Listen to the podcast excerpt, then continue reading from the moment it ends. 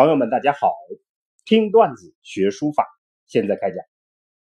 上次我们讲了苏轼论书里面的段子“必贵其难”，今天我们要讲苏轼论书里另一个段子“用意精致”。用意精致，意思就是用心专一。好，下来我们把这个段子先串讲一下。献之少时学书。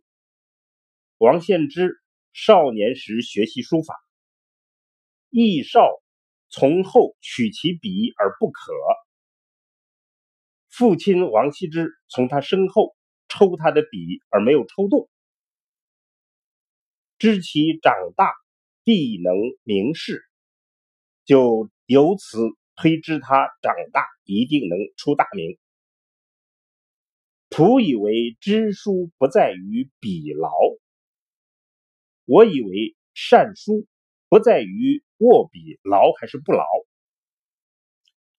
浩然听笔之所至，而不失法度，乃为得之。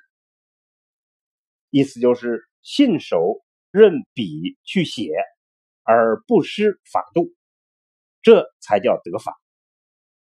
然易少所以重其不可取者。但是王羲之之所以重视抽笔而不能抽动这件事，独以其小儿子用意精致，只是因为小孩子用意专注、用心专一，猝然掩之，而意未始不在笔，突然夺笔，而他的用意无时不在笔上。不然，则天下有利者莫不能书也。若不是这样的话，那天下有利的人无不是能书的人。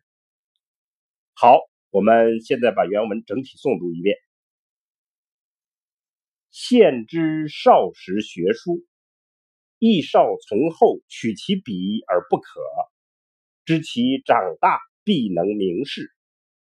仆以为。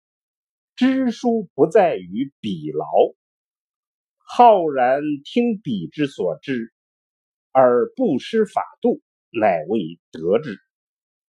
然易少所以重其不可取者，独以其小儿子用意精致，猝然掩之，而意未始不在笔。不然，则视天下有利者，莫不能书也。好，下来我们做一个解析。王献之小时候学习书法，他的父亲王羲之从身后抽笔而未能抽掉，于是就认为这个孩子将来一定要成大名。这个故事很多人得出的结论是认为执笔要紧。苏轼在这里专门谈论这件事，是要纠正这种关于执笔方法的错误。苏轼认为执笔无定法，那么这个故事意味是什么呢？